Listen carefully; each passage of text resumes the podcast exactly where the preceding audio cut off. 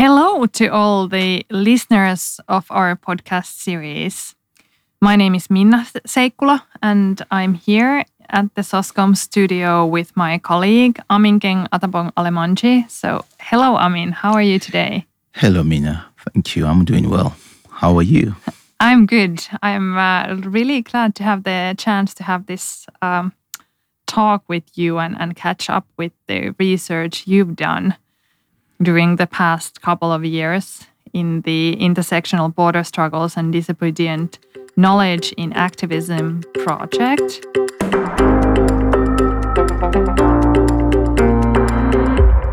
So maybe we could just start by you telling us in like the the broad picture what's your research been about and what have you done basically thank you uh, for the past four years i have uh, embarked in creating a, an anti-racism mobile phone app in finland the whole idea of a mobile phone app came when i did my my phd i, I published two articles about uh, a mobile a mobile phone app as a potential tool for anti-racism education.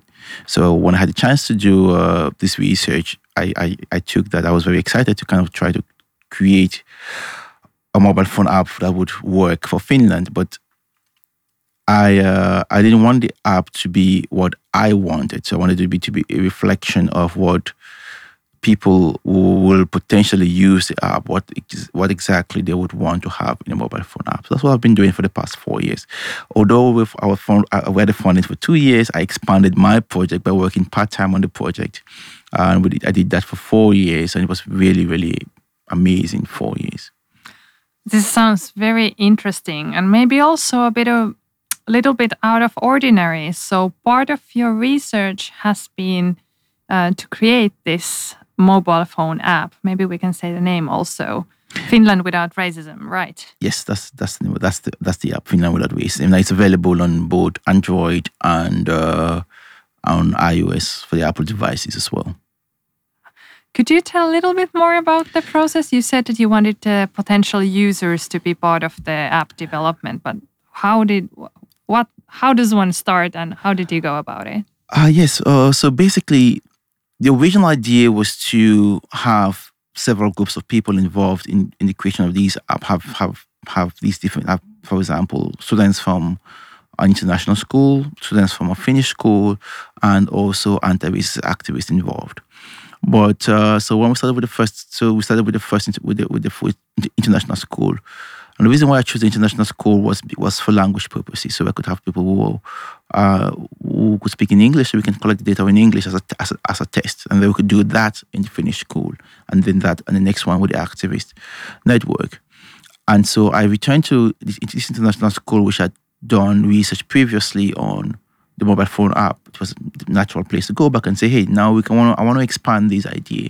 And I met uh, a wonderful teacher who was uh, who I'd worked with earlier, and uh, he was still there. And so we, I, when I introduced the idea of the app to him, he said, "Oh, that's a very brilliant idea." He had a class called a design class, and in that class, students were supposed to design something.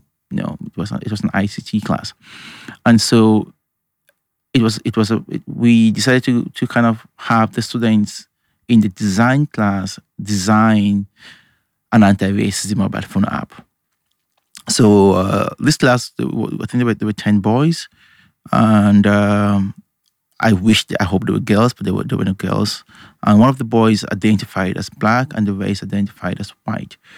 And it was a very exciting period because um, the students were very excited about designing an app. They, you know, it was the first time when they, they, they had a chance to design something which they could see, they could hold, they could touch. So I went there with my research with, with, with my research assistant, and uh, we spent uh, I think three months working with the students. The first thing we did was we introduced existing mobile phone apps to them. These apps were from different countries, from Australia, the US, Sweden, the UK, and we show them these different apps in Malaysia and say, hey, what do you think about the pros? Think about the apps and think about the pros and cons of this app and uh, critique the app and use these uh, these ideas as a guide towards creating a design for a mobile phone app that you would potentially like? And the students were really, were really active. One of the, one of the first, one of the first um, anti-racism task I, we, we asked them to, th- to reflect on was to to think about the different racial groups in Finland, and to think about what what how they suffer from racism, and what kind of solutions uh, they could suggest as uh, that could help with these with with, with this with these different groups, and so it also made them thinking about while thinking about just they were, they were thinking both they were thinking both uh, about the design of the app and also an anti-racist element with regards to Finland. And so I divided the groups into we divided the groups into two, and we asked them to, to create two competing designs. And uh, the idea was that when the two competing designs were uh, were done, the prototypes were done, would have the, the, the, the rest of the school come in and vote for the best design. So I uh, also had a, a uh, an app designer who the students were discussing with actively. So when they come, when they when they had the ideas, they had to draw the ideas, design the ideas, and we had the meeting with the app designer. The app designer would then create, transform those ideas into a, a prototype for them, so they could see exactly what they wanted. They could decide the color. They could decide what kind of games they want, what kind of characters they wanted. And it was it was it was a they did that for I think a month or two. It was really really fun. They had a lot of fun just trying to be part of creating a solution to a problem that they had identified. And uh, after six weeks, we had uh, we had um, I think students were from grade ten, and um, we had students from grade ten and grade nine meet in the big hall of the school, and the different these these two different groups presented their their, their prototype design to the, the, the, the their, their mates, and uh, one of the apps, one of the prototypes, which was uh, uh, called World Without Racism, won. And so the one because the idea that they had was very fascinating. But then the other group that lost had the best game. So we said, okay, we're not gonna just throw away the best game. So we wanted, so what I decided to do was to go back to the drawing board with them and say, okay, this is the winning app, but the losing app is not going to just disappear. Let's try to incorporate the game from the from the from the from the from the from the team that lost into the team that won.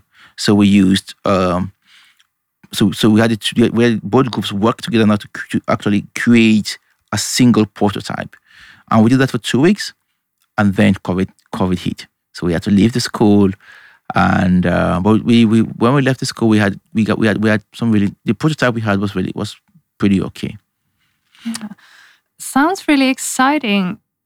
I don't know would you like to say something about i just the thoughts that come to my mind that as a researcher you you put here yourself in a position where where you kind of are very maybe dependent is uh, the wrong word but kind of you give a lot of responsibilities uh, to to the the people you collaborate with, and also that you can't control what the students then did. Like, how, how does that feel as a researcher? It's uh, it, it was it was very scary uh, because at the end of the day, I had to take responsibility of the outcome of that research. You know, so uh, it, it was very challenging, but I trusted the students because I think sometimes people, so I, have been criticized earlier, especially on the app, and saying that, but why is that it's only majority, majority of people who worked on this app are white?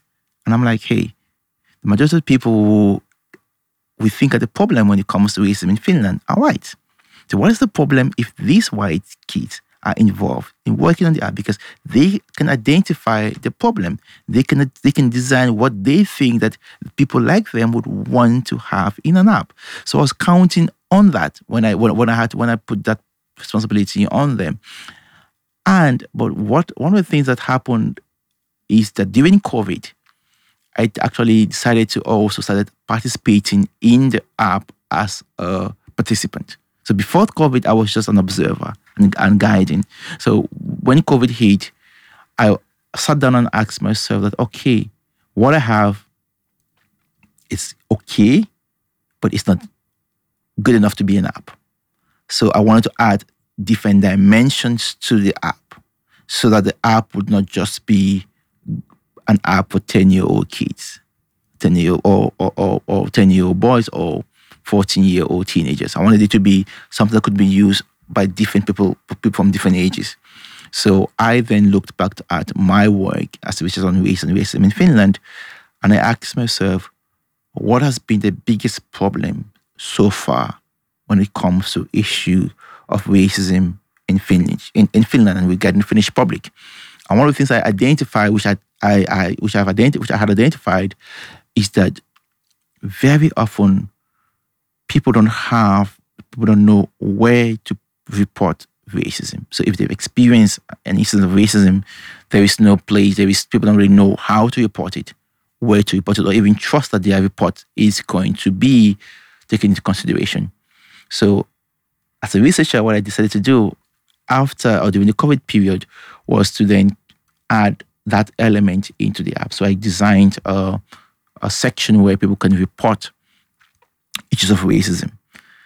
And uh, basically, what I did was that section just it has basically two different links, and the link one of the links is to the ombudsman, where you can just go in to the exact place where you have to put the report. Those sites exist, but they are always shrouded.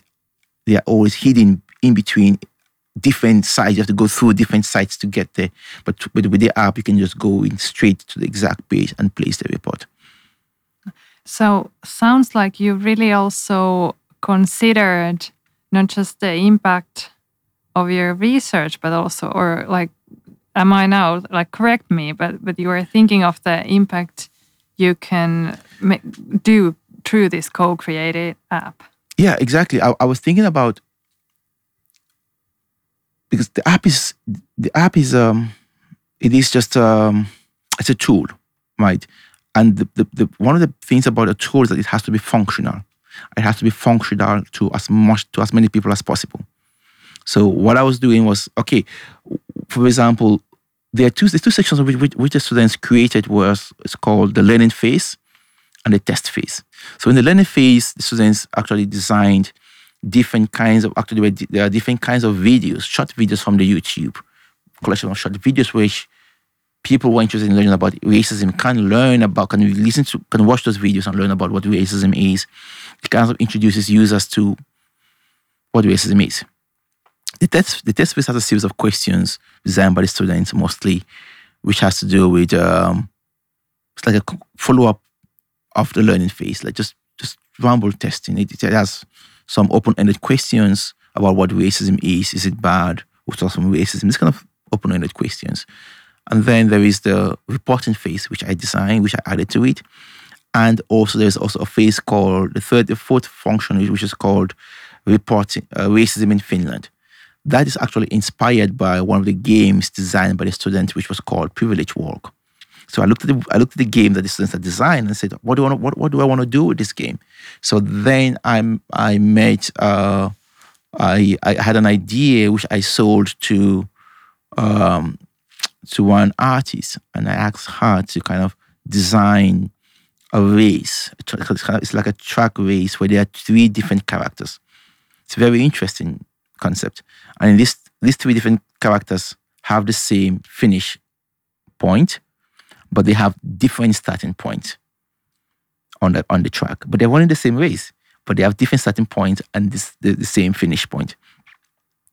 And uh, although they have different starting points, there are certain characters which have who have different uh, obstacles on their tracks, and uh, so the idea is to have people look into that scenario have a discussion around them around that, and ask, like for example, what's going to win the race? Who could who, who could win this race and why?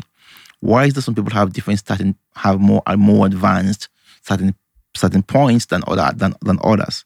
Because in Finland, there is this idea, the whole, this whole idea of equality is it's something that we have to we have to really think about and reflect on because we have different social capitals. That there different racial groups in Finland have different social capital, and that means that they have different advantages, uh, which gives them an urge in terms of access and output. And that's something that people don't reflect on You know, when we think about equality, we should think about equality when it comes to outcomes, output, not just about input. That sounds very important. So, in the research project, we worked with this notion of disobedient knowledge. Would you like to somehow tie it to the work you've been describing? Yeah, uh, that that particular concept I really like because one of the things I've been I, I I've reflected on during this process is is reflected on myself as an agent of disobedient knowledge. That the knowledge I produce is itself disobedient knowledge because if you look at literatures on on on issues of ways uh, people who look like me can produce knowledge. So the fact that I'm even producing this kind of knowledge and this kind of knowledge that speaks to power is a form of disobedient knowledge. And also, if you look at also if you look at the practicalities of the research and um, using partic- action participatory research, uh, having these particular students, giving the power to the students to produce knowledge is also a big form of disobedient knowledge because I am asking them, their, their, their, their task was to, put, was to come up with a design. What I asked them to do is to think about uh, uh, racism and anti-racism in this process. Now, the knowledge that the students gained from doing this, from creating this app, is something that's going to stay with them no matter where they how no matter how successful the app ends up being because the, through that during that period the students learned about what racism is thought about how to how to be anti-racist. They thought about what kind of anti-measures that they wanted to reflect in the app. So in, in, in a nutshell what i'm trying to say here is that with disobedient knowledge the process of producing knowledge has been the most important is the most has been the most important for me in this research because that through that process, it's when I think about the process, I think about the students creating this whole app as a form of disobedient knowledge. That's very cool. If we then go to, so to say, lessons learned, uh, yeah, would you? What would you? Is there something you would like to highlight? what did you learn or or is there something that if someone is considering trying to do this kind of uh, rather experimental research uh, what, what would you tell them? Yeah i think the first advice i would give is please uh, try not to chew try not to bite more than you can chew. Uh, try to take it take it small. I think the idea that i had with the app originally was so big.